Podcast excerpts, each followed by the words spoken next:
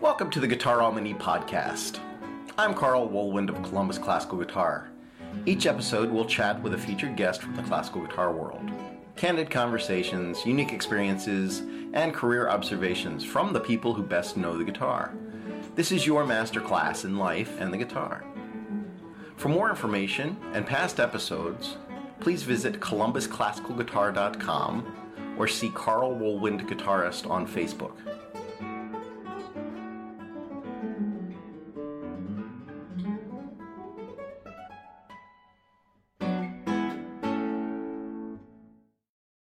So we are here with David Leisner, and um, to me, David is a, a man that mean, needs no introduction.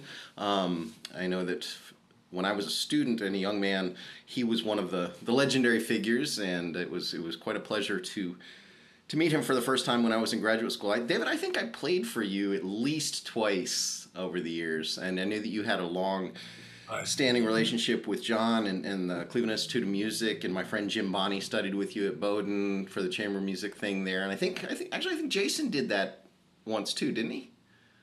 Yes, yes. Jason was also my student for a summer. And yes, I, I remember teaching you at John Holmquist's uh, uh, class at Cleveland Institute. Yes, indeed. And and we also so crossed paths ago. here in, in, in Columbus when the Guitar Society hosted you um, when when you made your triumphant return to the yes. concert stage.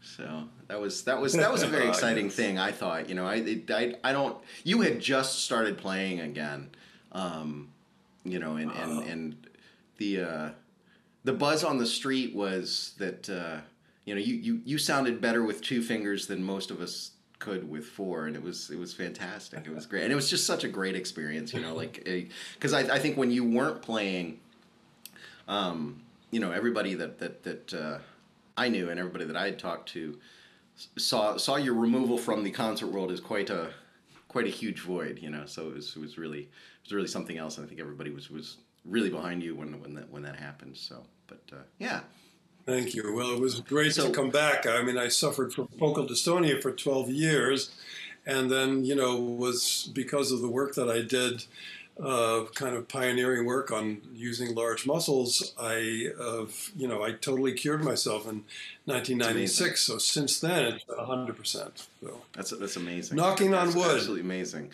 now, did did you find? Um, did you find that you did you like retool your entire technique or or were there things that you kept or? No, no I kept I kept everything in my technique okay. but I but I applied something new that that I never knew about which was engaging the largest muscles. Right. uh, muscles that I eventually discovered were in the armpit area. Oh my gosh. Um, but uh, bef- up to that time um, eh, when I had the focal dystonia, as you can imagine, I went to many, many different practitioners of various sorts and showed them how, how, what I was doing, and they all said that that my technique was anatomically perfect. There was nothing wrong huh. with it, so there was nothing to change. There right. was something to add, which they didn't know about, and which I certainly didn't know about, and that was the engaging of the larger muscles. And how did you discover that? Well, I took a cue from uh, my colleague at the time, shortly before he retired from teaching. And he was Neil Anderson at the New England Conservatory. Oh, yeah. and uh, Neil had the beginnings of an idea of using larger muscles when he was playing, and I was sitting in on a class that he was he did with a student at NEC, and uh, he was having the student uh, do these very large motions uh, uh, with his right hand to pluck a string in order mm-hmm. to get him to engage the larger muscles. And uh, it really was just the beginning of an idea, uh, and yet I recognized something that might be appropriate for me in my condition. So I took that idea home with me and I started experimenting with it. And lo and behold, within a few minutes, I already started to see some improvement, which was that quickly astonishing. Yeah, amazing. I mean, it wasn't wasn't like I was fixed. I mean, it took right. me four years after that moment to fix myself, but but it was the beginning, you know. And then I I took the ball and ran with it, so to speak, and refined those ideas and discovered all kinds of nuance and many, many areas which I knew nothing about until that time. So Amazing. I just basically followed my instinct and used the knowledge that I had pre dystonia, as well as the knowledge that I gleaned from the various practitioners that I visited over the over the early right. years of it, um, because I learned a lot from them, though none of them even came close to helping me. Um, uh, and one of them even did me damage, but never mind. Oh my gosh! Uh, uh, you know, I did learn something from everybody, even that person. Right. Right. So using that knowledge plus the knowledge that I had already, plus my just instinct, which turns out to be very good with these physical kinds of conditions, um, I cured myself and have been curing other people ever since then. Tremendous, tremendous. So yeah, that's, that's the next thing I was going to ask you is is have you had like a flock of people come to you saying help me?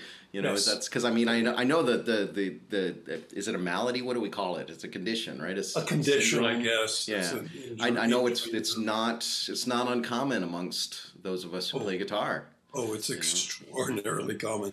No, I mean there were there were many many years when I would get emails at least twice a week from somebody new right. who had focal dystonia looking for help. And I have worked with a lot of people. I have cured some, I have helped most of them. There have been a few that I have not been able to help at all. Um, that's actually pretty rare. Uh, virtually yeah. everybody I've been able to at least help somewhat. And um, so it's it, it's it's been a journey, and of course, you know, as time goes on, I get better and better at it, and right. uh, understand more and more what people need uh, yeah. to to get out of this miserable condition. So, uh, and it, and it's painless, if I understand it right. It's just it's, yes, it's, it's, a loss of function. That's correct. It's the only right. painless condition that we know of amongst uh, musicians' injuries, uh, where the fingers usually curl into the palm without control. Sometimes they even extend outwards. Um, but um, yeah. And is it painless. progressive? Is it something that, that you can see early signs of and people just don't notice it and then it, it progresses over time? Yeah, it, it has, it you, usually has some kind of early signs that are not all that subtle actually, but they're more really? subtle than what happens as it develops. Yeah, it's a it's a weird it's a weird condition. You know, it's yeah. it's a very strange and you know since there is no um, clear um, body of knowledge or clear master of this condition in the world. You know, somebody who knows all the answers of yes. how to cure it. Um, there are a lot of questions about it, a lot of lot of uh, ignorance about it, a lot of misinformation about it. Um, and there are a few of us in the world who have had uh, some success uh, with curing it. Nobody's had mostly success. There's not a single right. person that I know of in the world that's been like that. But some have had more than others, and that's a good thing. But I would say it's still in its infant stages in terms of sure. understanding how to really cure this condition. Have, and, have you also? Sorry, I would just also say that um, there's been a, an understanding in the performing arts medicine community uh, that this is a neurological condition. Right. And it's my very strong feeling that it begins as a muscular condition. It begins as a muscular condition. I feel okay. very strongly about that. Interesting. And it may develop into a neurological condition as well because right. nerves and muscles and brain also are all interconnected. But I strongly believe that it begins as a muscular condition.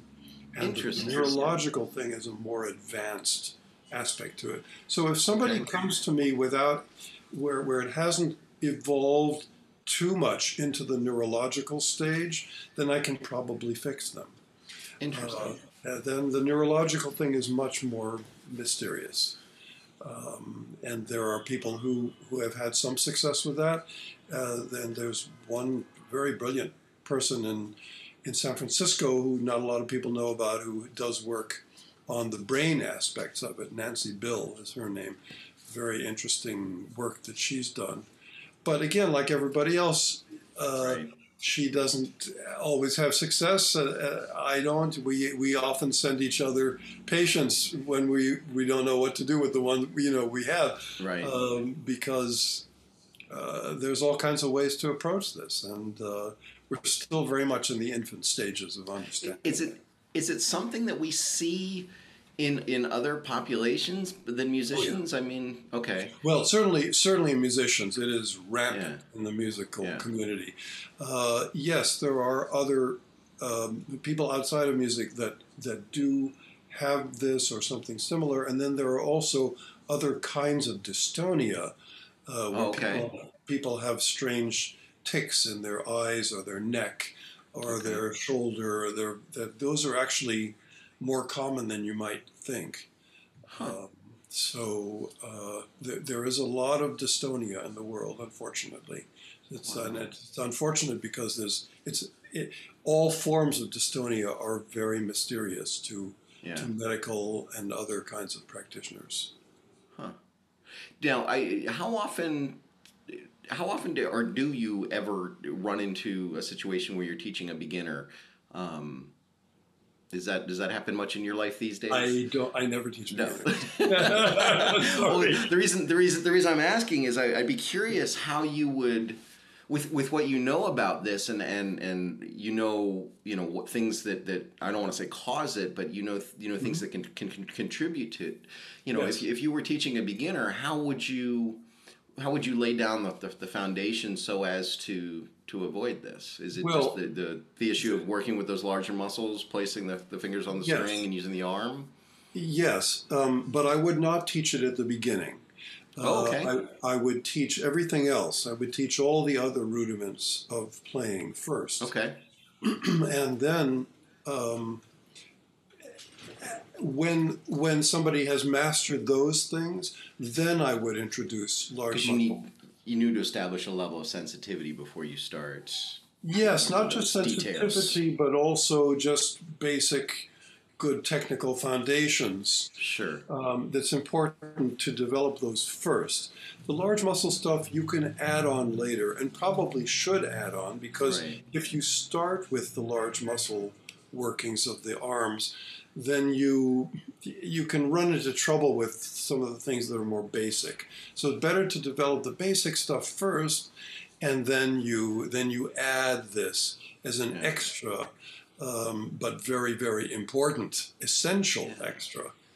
Interesting, really interesting. So, and and one last question. I mean, we I, we could talk the entire time about this, I'm sure, but there's yeah. there are many other things that we should we should talk about. I'm Absolutely. Thinking. Um, have you worked with any other instrumentalists that are not guitarists or many. non-musicians? Many. You have. Okay. Many. How so exciting. many. Just as many uh, non-guitarists as guitarists. I've, Amazing. I've worked, I've worked, with pianists, violinists, cellists, you know, both, both strings, wind players of all sorts, oh, uh, drummers. Um, yeah, all kinds of people. Uh, then also various plucked instruments like koto and banjo and Gosh. dobro and yeah no i've worked with all of them and um, they're all um, you know they all have their individual challenges and and as i work with them as i worked with myself i work intuitively i work right. on the basis of knowledge that i have to begin with but then I have to intuit with every student, no matter what instrument they're playing, right. uh, what their needs are, what their issues are. Um, and so, of course, uh, the biggest learning curve has for me has to be with other kinds of instruments, and I, I, I pick it up pretty quickly because I understand the basic principles in my approach. So I just have to figure out, okay, how does that apply to playing their instrument. So very often I'll ask them, well, tell me about oboe playing, tell me about flute playing, what do you need to do? And, you know, sort of have them describe to me what their needs are with that instrument. And then I translate it into my understanding of more general anatomical considerations uh, and then put it together. And it's been very successful. Um, That's amazing. You're, yeah. you're, you're just you're helping people all over the place doing doing this. That's that's great. You're you know facilitating them to be able to to make art and be healthy, and that's that's really fantastic. Thank you. I'm, I'm very honored and grateful to be able to yeah. do that work. Actually, yeah, it's fantastic. You know, I mean, that's the, um, you know, a, a, huge silver lining. Not to be you know too too yes. cliched about it, but uh, mm-hmm. I mean, just fantastic. You know, from from adversity comes opportunity, and all of that. And yes, great. Yes. So, so you live in Manhattan, if I'm not mistaken, right? I do indeed. And how how long have you been been living there? Uh, since 79. So what is Oh that? my gosh. 40, 42 years. wow. Yeah. That's fantastic. And you're, you're not you're not from New York originally though, right? No, I'm from Los Angeles. Okay. That's, I, I, I couldn't remember. I, I, I was thinking that, but I wasn't sure. Yeah. Yeah. Wow. Yeah, I lived in LA for 17 years of my life. Uh, honestly, never felt totally at home in LA. Uh, huh. It's a very different kind of place for me. It didn't yeah. didn't suit me really much at all. Um, though I like to return to, to visit it. Um, and then I went to college in Connecticut at Wesleyan University. And uh, out of college, I went briefly to Amherst, to the Amherst area for a while because they okay. offered me an adjunct position uh, teaching guitar there, just teaching a few okay. guitar students. And after a couple of years staying there, which I very, very much enjoyed, I love that area. I realized I had to move to New York to make a career because otherwise it just wasn't going to happen. There, there wasn't enough work there. Yeah. Well, not. I mean, there was not even work there, but you know, there was no way to no way to make a career, especially internationally. You know, right. Wasn't just wasn't going to happen there, and and the and, moment and, I moved to New York, it's like one thing happened after another. It was great. It's a, it's an intense place, yeah. And it's funny because I, I always think back I, I considered it. I considered going there for, for graduate school, and I think I you know I think I was just afraid. You know, I, I, I had never been any place like that, and I think it intimidated me. Yeah. And I thought, you know, I just don't think I can handle that, and and you know, it's dirty, and there's too many people, and and then when I actually visited New York, I was thinking, what the hell were you thinking? that was like the dumbest, dumbest decision you ever made not to go to New York. Oh my God. Um, well, but I so, mean, all the things you were worried about. Oh, of course. Are things that people yeah. are worried about here. You know? and, and how did you study guitar at Wesleyan? No, I didn't. the The guitar teachers there, you know, it's funny. Do you mind, mind, me asking what year that, that this might have been? Oh yeah, this was. Let's see. Uh, I got there in seventy one, September seventy one. Uh, stayed for two years, then took a year off to study in, in London with uh, Jack, Jack Duarte, John Duarte. Oh, okay. Uh, and then came back for two years from 74 to 76. Okay. So those. And the were, reason I asked that is just at the time, you know, the, the, the idea of a of a guitar department in a university setting was was you know there there were not many of them. You know? Well, that's that's exactly what I discovered. I mean, I was a very late starter with classical. I didn't begin classical with any seriousness until I was 17, right before I went to school, went to college. Um, but already, you know, I had progressed extraordinarily quickly and uh, got to a level where I really felt like I was kind of beyond the guitar teacher there, and. I didn't feel like this was the person for me to study with. Um, for a while there, at the beginning, I I hitchhiked every other week for a oh while to Boston to study with a violist. Believe it or not, a violist who who played the guitar Robert Carroll was his name. He was in the BSO, the Boston Symphony. Wow. Yeah, and I uh, I studied with this violist for a while. You know, it didn't amount to many lessons. He was a wonderful man, so kind and so huh. so helpful in in so many ways. Um, but you know, in in the end, and really from from the beginning, I was basically a self taught person. Right. I, I, I just was that way. I still am, both as a guitarist and as a composer. So, really, um, amongst the teachers that I studied with, the longest that I studied with anybody was Duarte, who okay. I studied with for nine months. Huh. Um, and then, second longest probably was Carroll, Robert Carroll, although I'm not sure uh, might be a tie between him and David Starobin, with whom I okay. studied for six weeks at the Bowdoin Festival. Uh, so nine months and six weeks were kind of the longest that I studied with anybody.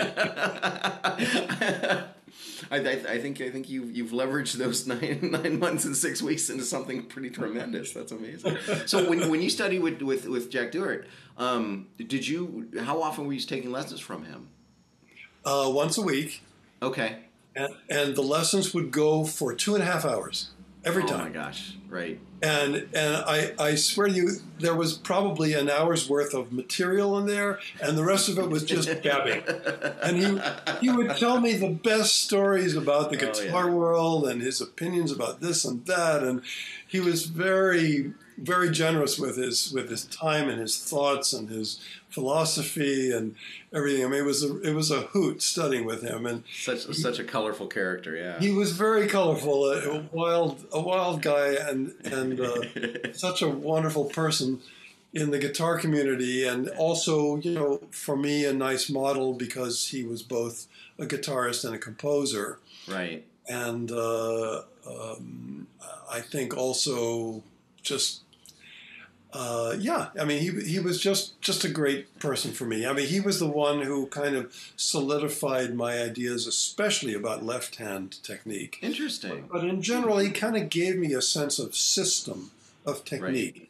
Sure, but until before him, I didn't really have any sense of system. I was to- all intuition. Right. And and he gave me some ideas, and even though I changed some of the ideas along the way, I still had that sense of system which sure. he gave me. Uh, and and that is a very important basic thing to give a student.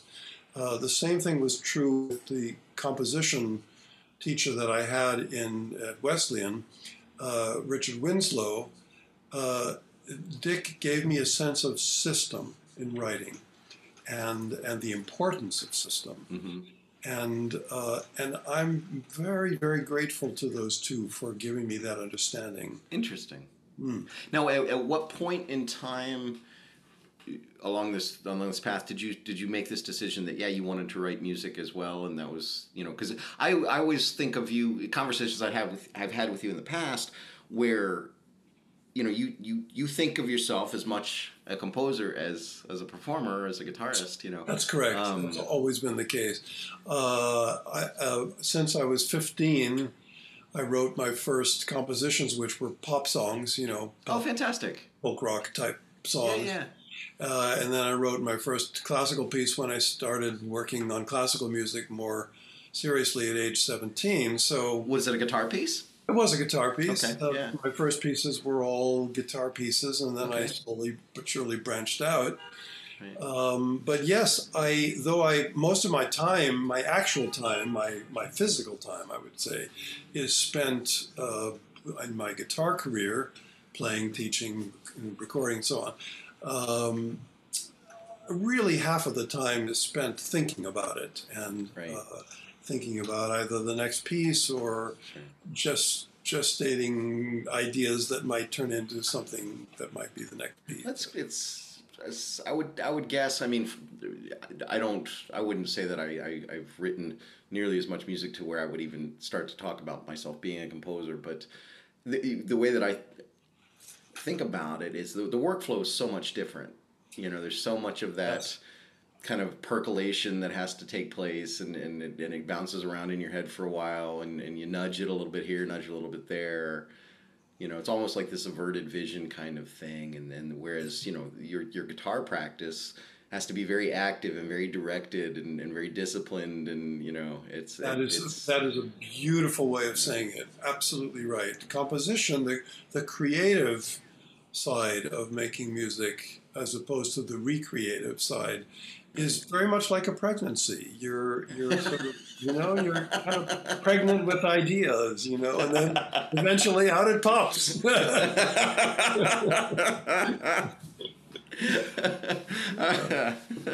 I've never been pregnant, but I'll, I'll, I'll you know, I, I'll, I guess I'll I have the analogy. That's fantastic. So, and you've you've written You've written a lot of music that, that has nothing to do with guitar as well, right? Oh yes, absolutely. Yeah. Lots and lots of non-guitar music. That, I mean, I be. What was the first? What was the first non-guitar piece that you that you wrote? Well, I mean, you know, what I did was I branched out to various instruments. Like in the beginning, uh, I wrote a piece for violin and guitar, and then you know. Uh, I don't remember exactly what the order was, but then flute and guitar, and then right uh, cello and guitar, and you know, and then maybe combine violin, cello, and guitar, and flute, clarinet, and guitar, and you know, sort of slowly but surely made my guitar way starts out. squeezing out. yeah, and then all of a sudden, I was writing string quartets, and then I would be writing uh, piano pieces, and then I'd be writing pieces for uh, voice and piano, and then I'd be writing chamber music with various combinations, and then I'd be writing orchestra pieces. Uh, and so I've, I've done all that. I've written three orchestra pieces, lots of chamber music, uh, lots of chamber music with guitar as well, uh, a lot of vocal music. Uh, as you can imagine, having had my start as, as a singer and a singer songwriter, um, I'm very close to the voice, and uh, there's a huge amount of repertoire that, uh, that I've written for the voice. Ah. Have you, have you written? You've written songs for guitar and voice, yes, right? A lot. Yeah, yes, a lot. Uh, have you performed them yourself? Yes. Singing, singing, and playing. Not singing, no. Okay. I, that, that, that, you know it's it's such a such an I, I don't I don't want to say odd thing. That's not odd is the wrong word. Uncommon maybe. It's it's so unique. You know, like I've seen a, a few people do it, and it always I find it completely mesmerizing. Well, I did do it for a while. Uh, when I made my New York debut in 1979 at Merkin Hall, on the program were seven songs by Charles Ives, which I had arranged for voice and guitar, and I oh sang and played them. wow. Uh, yeah, and some of that is not easy because, like, one of the songs because it's Charles Ives. you're doing five against seven, right? Right. You know, so and it's and singing in three different keys. And Almost. Oh yeah. wow! Fantastic. Yeah. Wow, neat. So but I love when they, that. Is there a recording of you doing that? Oh wow! No, I don't think so. I wonder, did I destroy the evidence? I don't know. Speaking of recordings of you, yes. there is on YouTube these days, and I'm sure you've seen it. I'm sure you've seen it. And I, I don't know. It, it, it looks, they're not complete performances. It looks like they're promotional um, spots to sell what look like, you know, VHS tapes from, from the Toronto um, competitions. Yes, right. Have you have you seen these on YouTube? Yes, I have, and I've yeah. seen the seen. Yes, I've seen the ones with the yeah. with the uh, clips of the very of the prize winners, including right. myself, and of yeah. course I had a big afro then. I, I, was gonna I was gonna ask you about that, and it's it's funny. I I I think I don't know that. Uh, if, if, if, yeah, if, if I had just looked away when your name had flashed across the screen, I'm not sure I would have recognized you.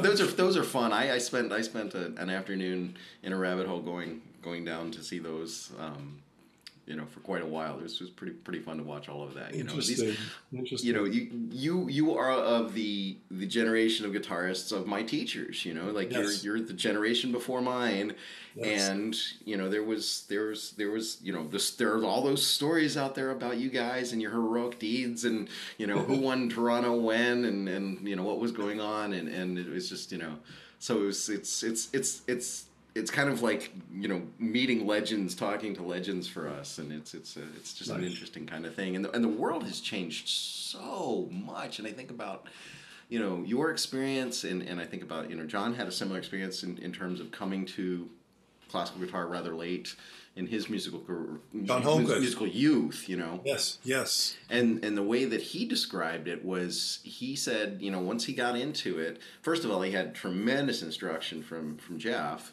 Yes. And he says, you know, I practiced every day for four years. Like I didn't take a day off ever. I practiced, you know, mm-hmm. several hours every day for four years. And you know, John was brilliant. He's like it just yes, such a such a mind, and you know, it, it's it's again the stuff of legends. Like you you take that powerful mind and that kind of discipline and dedication and and just all the things come together in the right way. And wow what a what a thing you know? Absolutely. Yeah i miss john very much. Yeah. Yeah He's a beautiful beautiful man.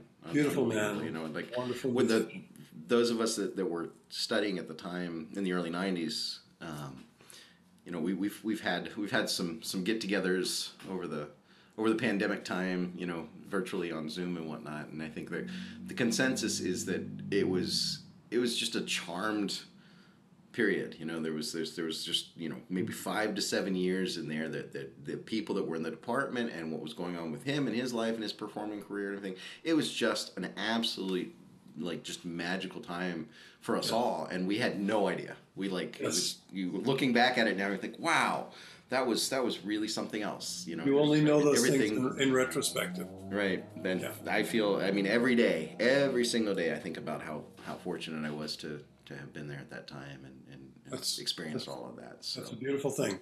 But John would be very happy to hear that. Yeah, I'm. I'm. I hope so. so. So what what are you what are you doing currently? What's what's newest and the latest and the greatest for you at, at the time at this time? Well, it's you know as as you you know for all of us, this is a time of been a time of no concert, you know, only only remote concerts, and I've had a yeah. few of those, and that's been enjoyable. But uh, I've turned my attention to recording, and um, there's a lot of recording going on, and I'm very excited about five recording projects that are going to happen over the next few years. Five. Oh my gosh. Um, the first one is done, but it's being edited virtually as we speak. Uh, it's a recording of my uh, arrangement of uh, Franz Schubert's Die Schöne Müllerin. Oh, fantastic! The great song cycle 20 yeah. songs. Um, one of the greatest pieces of music ever written, and it and it it works so beautifully on the guitar, not without tremendous amount of difficulty, both in the arranging and some of the playing of it. Yeah. Um, but I'm very proud of my arrangement, which has been published by Presser. Oh, Theodore fantastic. Presser. Uh, and I, I have done this cycle now a number of times uh, in concert with Michael Kelly, a very, very okay. fine young baritone. He's great. He's a great Schubert singer. Do you perform the entire cycle? Oh yes, absolutely. Oh wow, yeah, awesome! It's it's a full full evening concert, and um, it's um, it's every time it's just an extraordinary experience. And we wanted to record it for a long time, and finally we did in last fall. Um, and we're very proud of it. We had one of the great uh, recording producers in the business, Judy Sherman, uh, do the recording for us, and uh, it'll, it'll, the album will be put out by Bright Shiny Things. Ah. Uh, very, very wonderful new label. They're doing great stuff. Um, the name. yeah, I know it's a great name, great company. And um, anyway, it's it's being edited. It probably will take till the fall to come out, but I'm very excited about that. The next project uh, will be recorded in early June, and it's an album of my compositions, uh, and these are my vocal chamber music compositions. Oh. And I chose four of what I consider to be some of my best music, four pieces. Uh, there's one short guitar and, and baritone piece okay. uh, to Emily Dickinson poems. There's a, a piece for baritone and cello uh, based on some Lao Tzu texts uh, huh. translated into German, interestingly enough. Huh. uh, in more time, I tell you why, but anyway, we'll leave it at that. Yeah, uh, I think German is probably easier to deal with than, than Mandarin, probably. yeah, probably, yeah. Um, and uh, then there's a piece um, for tenor, violin, oboe, and piano. Uh, to Wendell Berry poems. Wendell Berry is a great, great contemporary nature poet. Um, and last but not least is a half hour song cycle for soprano and piano to women's poems, mostly wow. Emily Dickinson again and Emily Bronte. Um, that's that piece was from the mid '80s and remains one of the best pieces oh, I wow. ever wrote. Yeah, it's a really important piece of mine. And that piece actually it was originally a guitar piece. It's originally for for high voice and guitar. Oh, um, but the but I made a piano version, and I kind of prefer the piano version in some ways, so I wanted its first recording. What's the title? It's called Confiding. Okay. Confiding, yeah, and it's published. uh, as are all these pieces. Right. And um, yeah, so this album is coming out, and then there will be three solo albums that come oh out my gosh. over several years. Uh, the first one is a 19th century album. Okay. Um, what are you playing? Well, I have, let's see, I have two etudes by Giulio Regondi, speaking of John Holmquist, yeah. uh, etude six and eight. Um, let's see, there's uh, some pieces by Leonard Schulz, oh, very little known guitar composer for, uh, from that same era. Um, let's see, there's uh, there's uh, several pieces from uh, Mertz's Bardenklänge collection. Okay. I think three. I think I'm doing three pieces. Um, what am I missing? I'm not doing Matiegka on this particular album. Uh, Sor, the couple of Sor studies. Okay. Uh, Giuliani, four pieces from um, Opus 148, Giulianate. Okay. That, that includes one of Giuliani's best ever pieces, La Risoluzione. It's a great piece. Huh. And I sort of took these four movements and made them into a little sonata because it kind of works. It's, it's sure. it works as a sonata actually. Um, I wouldn't officially call it that, but it basically sure. is that. It is a sonata. Right. So um, anyway, that's and I, I think that absolutely in the spirit of music making during the 19th century. I mean, there's, yeah. there's you know, yeah. Yeah, they, they did those things. They did those things exactly. exactly. Yes. Yes, That's including fantastic. outright stealing other composers' music. Yeah, absolutely. Own, you know. But um, more. 19th century guitar recordings, please. Yes. Yes, yes, yes, yes. so, I mean, I consider myself a specialist in that repertoire, and uh, and you play on a modern instrument for all of that, right? I do. Yeah, I, am personally I'm not drawn to the old instrument. Yeah. It just doesn't do much for me. But I yeah. I love hearing other people people play. oh, how diplomatic of you. anyway, and then uh, after that, some well down uh, down the road from there, I think I'll do a, an album of three sonatas uh, from different eras. I'll I'll stay mum about my choice of sonatas there. I want that to be a bit of a surprise. and then after that will be an album of uh, pieces that I've either commissioned or championed over the years. Uh, so there'll be some very interesting pieces on there, including some pieces that I'm currently commissioning uh, composers to write for me. So so uh, so five five recording projects, and one of one of which is is in the finishing stages. Yes, yes. And, what, and what's what's the uh, what's the timeline here? What how long is it going to take for all five of these to be?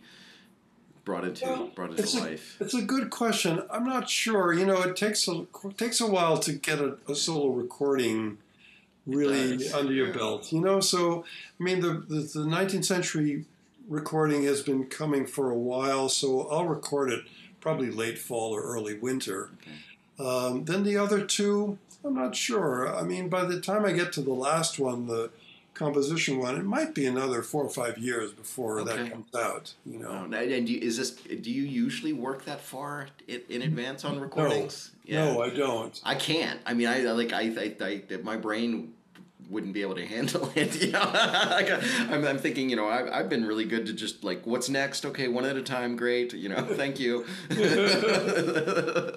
need well, a nap this, now. this, this, is, this is a special situation where it became possible for me financially to to make this happen. And you know, I'm not getting any younger. I'm 67 years old. I, I think it's the the time is now to do this stuff. Sure, and, sure and this is you know as a composer my legacy is my my written music. But as a performer the legacy is much more um, what's the word uh, evanescent you know? Yeah sure now sure. you see it now you don't you know? Right. I mean even you know you can put it down in recording but even recording as we know recording a media changes all the time.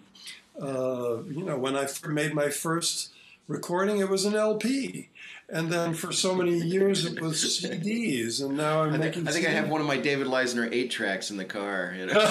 Eight track. Oh my god!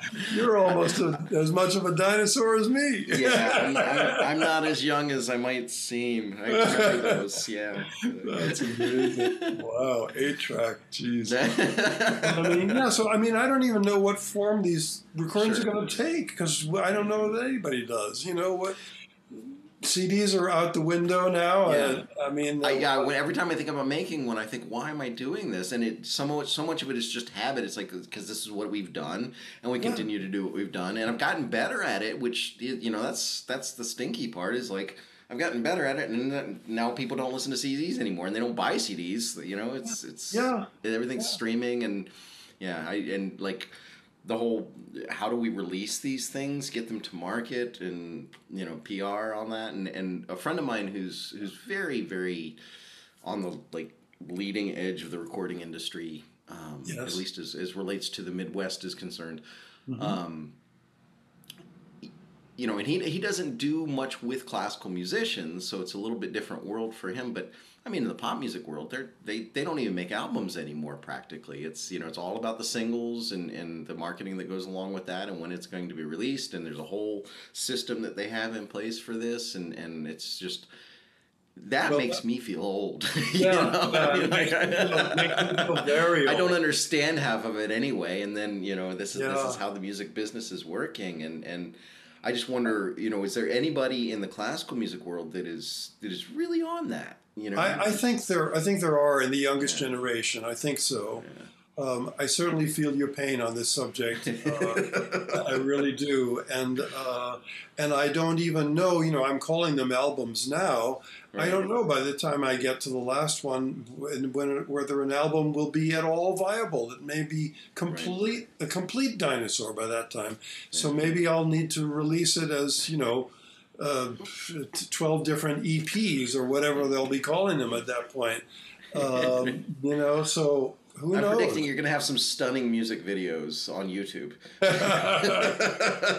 or TikTok or I don't know. or I- who knows I- by then? Yeah. I just can't. I can't get a handle on it. It's it's Well, it, it's- and it all moves so fast, and it's It- moving yeah. faster and faster now. The rate of of uh, speed of, of movement with this stuff Right. is crazy, and uh, I, I wish that it wouldn't move so fast because I think sometimes that fast, that overly fast uh, uh, progress, so to speak, uh, is not for the benefit of the quality of the product. I, yeah, I, I think agree. it's better Absolutely. to do it, move things slowly, and take stock of what you're doing, figure out what's good, what isn't good, and then move to the next thing before jumping to the next thing before you figured out the previous thing.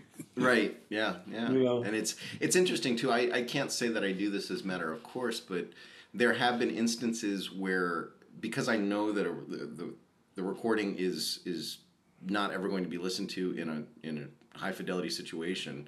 You know that it's going to be an MT, MP3 that somebody's streaming over their phone. Yeah. You know, I think that that has to influence how careful you are with the production process. You know, like why should I go to the, all this effort to make this sound so very good when that's going to be lost in the noise, literally. You know, Well, the, these these are questions we all Um, and must is struggle with. sad. It is sad. it is sad. Yeah. Uh, and you know, and we, I don't know.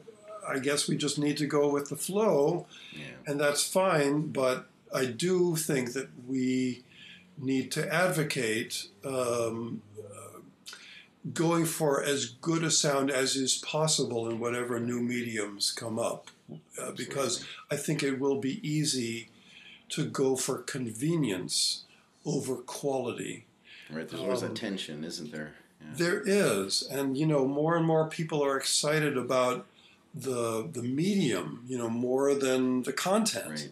And the medium's very exciting. That's all very exciting stuff. But yeah, we've got to. I mean, in terms of classical music, good sound is what it's all about. So, you know, if you just go to crummy sound, just to be able to have the convenience of listening it to it in your car or on your you know on your iPhone on your headphones whatever it's, it's it's unfortunate unfortunately. Yeah. So we have to find a balance, like you said, it's the balance. So, so speaking of recordings, yes, um, you made you made a, a, a, guitar and cello recording project with mm-hmm. Zuill Bailey a couple yes. years ago. Yes, I went to high school with Zuill Bailey. Oh my goodness! I'll have to tell him. yeah, it's it's he was he was a couple years younger than me, and actually I played violin in, in the school orchestra with him. Wow. Which is is just tremendous, you know, and and when when you guys released that that that record and and the, you know I saw the promotional materials for it and when I I was I was blown away. I just thought, "Oh my gosh, this is so fantastic, nice. and and to watch his career blossom and and has well, just been something else. I mean, what I mean, he was he was an amazing player when he was in, in, freshman in high school. You know, I'm sure he was. yeah. And and just to see how you know just see how that that's happened, and then yeah, like I just like, like hey, I know him. uh, oh, Zuill is a spectacular yeah. talent, just one of the great cellists in the world. Did you tour with him? Uh, well, I wouldn't call it a tour, but we did do a number of festivals together. Uh, did, did, quite a bit of performance together, and with Zuill, everything is is a project. So, right. you know, he wanted to turn this into a project where we'd have a bunch of concerts together, and then culminate it with the recording, and then it was done basically. Okay, right. Zuill's right. a busy guy. On. Yeah, he's, he's the busiest, one of the busiest musicians I know. You know, yeah. pre pre pandemic, he was gone, I don't know, 300 days of the year. He was oh, uh, touring. Unbelievable. It's a great success story. So, you know, he wanted to do this project and then, okay, move on. So that's what right. happened. But did, did he come? Did he, was it, it was his idea. He came to you and said, "Hey, I need, I need well, a guitarist. we were we were put together at the Santa Fe Chamber Festival. Um, okay. A number of years ago, I don't remember when, um, and um, it was you know a few years before the recording, and uh, we played uh, played some things together and just really hit it off. And he said to me, "You know, I've always wanted to do the Arpeggione Sonata, the Schubert Arpeggione, with guitar." I said, "I can't believe you're saying this." I said, "I love that piece, and I've always wanted to make another arrangement of it. There are arrangements that exist, but I feel like I can do it better." So he said, "Great, you're on. Let's do it." So, you know, I, I took as I did with Schöne Müllerin, I took a lot of time sweating over this arrangement. I mean, it's 20 minutes of Schubert, and yeah. you know that piece isn't easy on the piano either, and it's right. certainly not easy on the guitar. But um, uh, it, it was phenomenal to do that piece with him because he feels very close to that piece. He plays the hell out of that piece. Yeah. And the combination of the two of us for that was just heaven for both of us. Oh, then we just basically filled out the album with other other things. did you write anything for that for that? I did. Yes, I did. I wrote a piece called Twilight Streams, which is on that album, oh, fantastic. Uh, which I'm very proud of. And uh, he, he loved it, found it very challenging and very different from anything he'd played before. And so yeah, that was the other Exciting. kind of biggish piece on the album. And then everything else was sort of encore pieces. Okay. Yeah. Fantastic. Yeah, I had I, I had to mention that because like, yeah, that was just uh, you know that's a, real small world kind of. I love kind it. of kind of thing for me. Yeah, so it's great. Fantastic.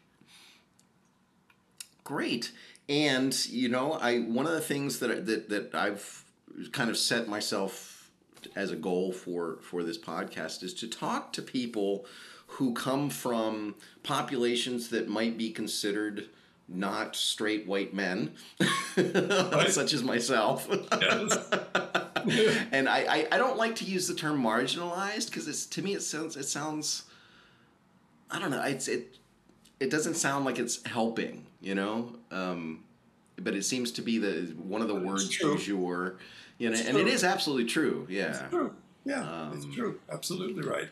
and and if, if you'd be comfortable kind of talking about your experience over the years and, and how things have changed, how things might not have changed, um, you know, the good, bad, the ugly, whatever, you know, just if just to give somebody like me some perspective on on that. I'm very comfortable talking. I'm yeah. very comfortable talking about it. Um, I, uh, as a gay man, uh, I've been gay much of my life. I mean, I probably was gay since the almost the time I was born, uh, but actively gay. You know, there was there was a time uh, in my teens and early 20s when I dated women, and then there was a time when I dated both men and women. Um, and then there was a time when I was exclusively gay, but recognizing that part of me is bisexual, as I think is often true with many, many people. I believe that there's a, a spectrum for what it's worth. Sure. I believe there's sure, a spectrum sure. along which, uh, you know, there's different uh, percentages, so to speak. Most people are maybe 90% one and 10% the other, or sure. 61 and 40 the other, or some people are 50 50 bisexual, right. and that's what it is, you know. Um, for me, I'm, I think I'm, I've discovered I'm predominantly gay, but I definitely have a strong straight side to me too. Um, and in a way, that's kind of helped me. Um, propel myself into the mainstream world as a, as a person and as a musician uh, because I think it's much, much harder for, say, an effeminate man or a very masculine woman um, who are gay uh, to to make it in the world or to be recognized or to be appreciated or to be loved, etc., etc. Um, and of course, these things these problems, these issues have lessened a great deal in recent times, um, although um, the, they have not vanished by any by any stretch of the imagination. Um, so I have a lot to say on this subject, so I hope you don't mind my just. Oh, I'm I'm, I'm all ears. I'm all okay. ears. uh, I, um, you know, as a as a musician, I honestly did not feel that it held me back very much.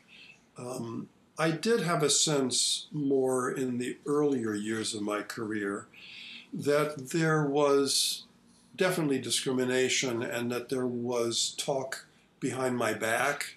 Right. Uh, I, I, had that sense.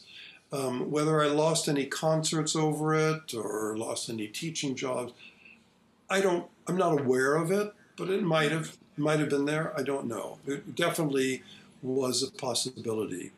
But again, as a more straight acting gay man, I suffered less than many people in that regard. Um, and I think, as is probably true of most gay people, there are stages of coming out. Of course, uh, yeah. I mean, I was um, out to myself at least at least as a bisexual uh, in high school, but was struggling with it a lot. Sure. Um, by the time and, I got to my, nobody talked about that then. Hardly anybody. It yeah. was very taboo. Yeah. Very taboo subject. Because we're talking about late '60s, early '70s. Right. You know. I mean, yeah, I was in high school in the in the '80s, and it, it still was. Even know, then. Even then, yeah. Yeah, and then, you know, by the time I was a junior in, in college, that when I returned from my year with Duarte, uh, by then I was much more out. Um, and I, um, I, I, was out to many more people. In fact, I had a, a wonderful heart to heart conversation about it with Duarte and his wife, Dorothy, oh um, which was interesting. Uh, and that was quite helpful, actually. Um, so I became more and more out. I was more out to my students by the time I started commuting from New York to teach in Boston at the New England Conservatory. That was around 1980. Uh, by 1980, I was beginning to be pretty, pretty out, pretty, pretty open. Um, and then I would say by mid 80s, I was completely out. Just, I didn't hold it back from anybody, and I didn't think it needed to be held back from anybody. Right. Now, um, I met uh, the man who is currently my husband uh, 40 years ago this month. Oh, congratulations. Thank you. We've been uh, uh really a dream couple for 40 years. I mean, uh, we are you know, many people consider us one of the one of the strongest couples they, they know, and and we we know that we're we're confident of our relationship, and it's I'm very, very, very fortunate that I found my true soulmate so early in life, if at all. When were you um, married? excuse me. And because of um, because of that, it gave me much more strength to be out. Because I think it's much harder to be out if you have any doubts about it. It's harder to be out if you're not with somebody that makes you feel secure, that makes you feel whole. So, um, because of that, I think the, already in the mid 80s, I was comfortable to be very out. At the same time, um, there were many things against us. I mean, when I came out, for instance, as a junior in college, uh, I uh, was one of the leaders of, the, of a gay group there, which had a lot of pushback, even at a mm-hmm. liberal institution mm-hmm. like Wesleyan. There was a lot right. of pushback, a lot of discrimination, and um, and it wasn't easy. Um, in 1983, domestic partnership became available. It became a legal thing. So um, Ralph and I had been, Ralph was my husband, Ralph mm-hmm. and I uh, went uh, to City Hall in New York to register as domestic partners. And there's a very funny thing that happened at that time. We, we lined up, uh, you know, for the window where they right. gave us the certificate. in front of us were two older Chinese men Oh, and they did not look like they belonged in this line. And sure enough, when they when they went over to the window, the person behind the window said, "Oh, business partnership window is over there." oh my gosh! It was so funny. Anyway, so so the domestic partnership thing was was real. 1983, I think we still have our certificate. It meant absolutely nothing. Nothing, right? It was, nothing. Was that just a New York State thing? I think it was, although yeah. I think it was available in a number of states at the right. time. But uh, you know, again, like everything, it sort of happened at different times. But it happened in New York in '83. Meant nothing. Nothing. Nothing. Zero. But it was a piece of paper that we could bring out if there was any doubt about whatever, and it either helped or it didn't. I mean, most of the time it did nothing. So we did not get married until it was legal to be married in New York. And again, right. this happened at different states at different times. Um, I'm not even sure. I think the year was 2011, either 11 or 12. I think it was 2011. See, by that time we'd been together. It was 2011. Of course. We'd been together for 30 years. It was like an afterthought, yeah. you know? Of course. Like, yeah. yeah, well, of course we're husbands, you know? Right. We've been calling each other husbands the whole time, but that's just, you know, so almost like a joke, especially with gay people. You talk about your husband, and it had really had no legal meaning until right. that time. But all of a sudden, it did have meaning, and we, we got married officially. Did not have a big wedding. In fact, all we did was had a dinner with three couple friends and and uh, just celebrated very quietly. But um, all of a sudden in my life, I noticed a difference. Interesting. And I, and I want to tell you what the difference is. I mean, there there is first of all a financial difference, yes. major difference because um, uh, when you file income taxes and you file as a married couple, uh, there can be major financial benefits. Absolutely. Uh, and in a way, I feel like the IRS owes us a lot of back pay because we were husbands long before it was legalized, and we could have saved so much money, you know. But anyway, that's neither here nor there. But the financial thing is big. Yeah. Another big thing is um, hospital. If you're in a, if your your husband, your partner, whoever that person is, uh, I, I, I'm I'll talk about the word partner in a second. I, I mean your spouse. If your spouse is in the, the hospital, you cannot see them if you're not their spouse. Right. Um, and even if they're deathly ill, it doesn't matter how much that person means to you or you to them. If you are not legally their spouse, they will not let you see them under certain circumstances. So, that plus all the other kinds of things, you know, beyond a spouse's death and so on and so forth. We're talking many, many, many valuable legal details. But I want to tell you that the most meaningful aspect to me of being legally married is the word husband. Yeah. Because when you use that single word, husband, it solves many problems in a split second. I'll give you an example. When I went to China on tour a few years ago, the Chinese culture is not a culture that is very open to homosexual behavior, let mm-hmm. alone gay marriage. Right. Um, and I knew what I was going into. Um, and I unashamedly and unhesitantly used the word husband, and I used it often.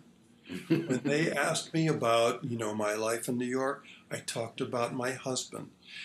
And what you saw in that moment when I used that word, and what I see often, whether it's in China or the US or anywhere else, is an instant recognition. Oh, you're gay. Oh, you're married. Well, I guess that's like me being married. Right. That's right. fine. And right. all of a sudden, there was there was no stuff. It's a non-issue. It's, it's, it's a non-issue. It's A non-issue. Yeah. You've just yeah. eliminated the issue by one word, and not just that you use the word like we used to pre-legal marriage. We used it because it has legal backing, and that require that um, elicits a certain respect. Right. And that respect, that dignity, that immediate understanding is everything. Yeah. Yeah. So I and Ralph I am I am we are very grateful for that. Delightful or delighted for you. I just think that's that's just fantastic, you know. Thank and, you. And and I think you know some of the things that you were you were talking about. I think about all of the just centuries, really, not not just decades, but centuries, where people were not permitted to be like that. And, oh my God! And and all the lives that, that and all the energy that was wasted, and it's it's it's tremendous, you know. And we like like you said, we still have still have some distance to cover. I think we still have a long we, way to go. We and still I, do. We still. From my do. point of view, it's a civil rights issue. It absolutely it is one hundred percent of civil rights issue, and it is. It is. We share this with, with black people and brown people yeah. and Asian people. We do. Yeah. It, it, it is a common issue, and and yes, we still have far to go. It wasn't all that long ago that Ralph and I were walking down uh, Broadway in New York City holding hands as we have done for decades in New York. We were among the first people to do that in New York. And um, we were holding hands, and you, you know, we often used to get a very mixed response. Some people would look at us with a dirty eye, and others people would smile, and you know, many different different responses. Everything in between. everything in between, and and it got grew more and more positive as time went on. But it wasn't all that long ago. We were walking along, and hand in hand, and somebody passed us and spit on us. That's horrible. So that you know horrible. that's horrible. But then you think about the stuff you're talking about, which was when people were killed for it, yeah. when people were tortured for it, when people you know lost jobs because of it, et cetera, et cetera. I mean, you know, were disgraced for it. Look at Alan Turing and yeah. and you know, and so many lives ruined because of it. The spitting is nothing, nothing. But you know, in the context of today, you, it makes you realize, wow, there's still work to be done. You know? Yeah, absolutely. Is is there anything particular about your experience in the guitar world that that has relevance as, as far as as this is concerned. You know, I, I think you know, and I hate I hate to be so stereotypical about it, but the, I think the guitar has kind of like a macho, I totally um, hyper masculine kind of image. Totally agree. Totally agree. Um, and Very... you know. I've been in environments where guitarists were really popular because it was assumed that they weren't gay. Yes. That's, you, you hit you know, the nail on the head. You, you really did. It's um, I mean, what you just said was perfect, Karl, and and it, it's absolutely right. There is no question that the guitar world is very macho in general. I mean, maybe less so now, beginning to be less so, but there is a strong macho thing. There's a strong chauvinistic thing going on, um, and now it's covered by an awareness. Right. You know that people want to be want not to be that way, but right. sometimes still remain that way, even though they would prefer not to be that way. Um, there is a lot of that going on in the guitar world. There's no question about it. Um, but I do think that as time goes on, it will get more and more sensitive and and just better balanced. Yeah, sure. Um, I, I, really do believe that. I think you know that that the um, the hopeful the hopefulness is in the youngest generation, uh, who are much less um, weighted down with these kinds of prejudices and these kinds of uh, examples and experiences. Right, right. So that's where where I think the hope is. Yeah, interesting. Yeah, that's. Yeah, I've always I've always wondered wondered about about that because you know it like it's not. I mean, I'm sure I'm sure there are far more people um, than I know. Yes. You know who who are guitarists and and are are are somewhere on that spectrum and and uh, exactly. you know it's just it, but it's it, it just this this assumption that you know that they're a rarity and I, I I don't I don't know how that that could be you know and uh, yeah and you know talk about also you know there's, there's a double whammy with black people for example right. or even some his well not less with well, less with Hispanics excuse me the uh, the gay thing in the black culture is very difficult to come by, very difficult to reckon with. And if there are gay black guitarists around, as few black guitarists as there are, that would be a huge hurdle to overcome. Yeah. Um, and I, uh, I, I, suspect there are, and and I think that um, these these things need to be dealt with and with the greatest sensitivity. Absolutely. Um, because they have enough trouble in their own non-musical community. It has a right. lot to do, I think, with with church upbringing and uh, and uh, the the problems that that the church often has with it. Certain churches, certain people within certain churches. Um, yeah. You know, there's there's and, definitely a cultural thing. You know, as I understand it, you know, I, I shouldn't. I shouldn't really be talking with a voice of any kind of authority on this matter, but uh, you know, that's from what I've I've learned it seems like yeah, there's there's this this huge cultural thing that that uh, you know has been very difficult for f- folks to deal with. You know, it, it is very very difficult, and and we just all need to be so much more sensitive and and not um, have the the expectation that somebody is straight or expectation right. that somebody's gay or expectation that somebody's anything. Is anything, right? Just yeah. be open to whoever they are and embrace it, you know? Right yeah. embrace it. So, well, thank you for talking about that. That's uh, that's really my pleasure. Thank you for asking about it and well, asking about it so sensitively. I, well, I think that's I think it's important. I think it's it's really important, and I think you know one of the things that I look at in terms of the arts world and and and being an artist. Um, I think I think historically, if, if you look at what artists have done socially. You know, they always tend to be at the vanguard of, of social movements. Mm. And and it's not to say that we all have to be these.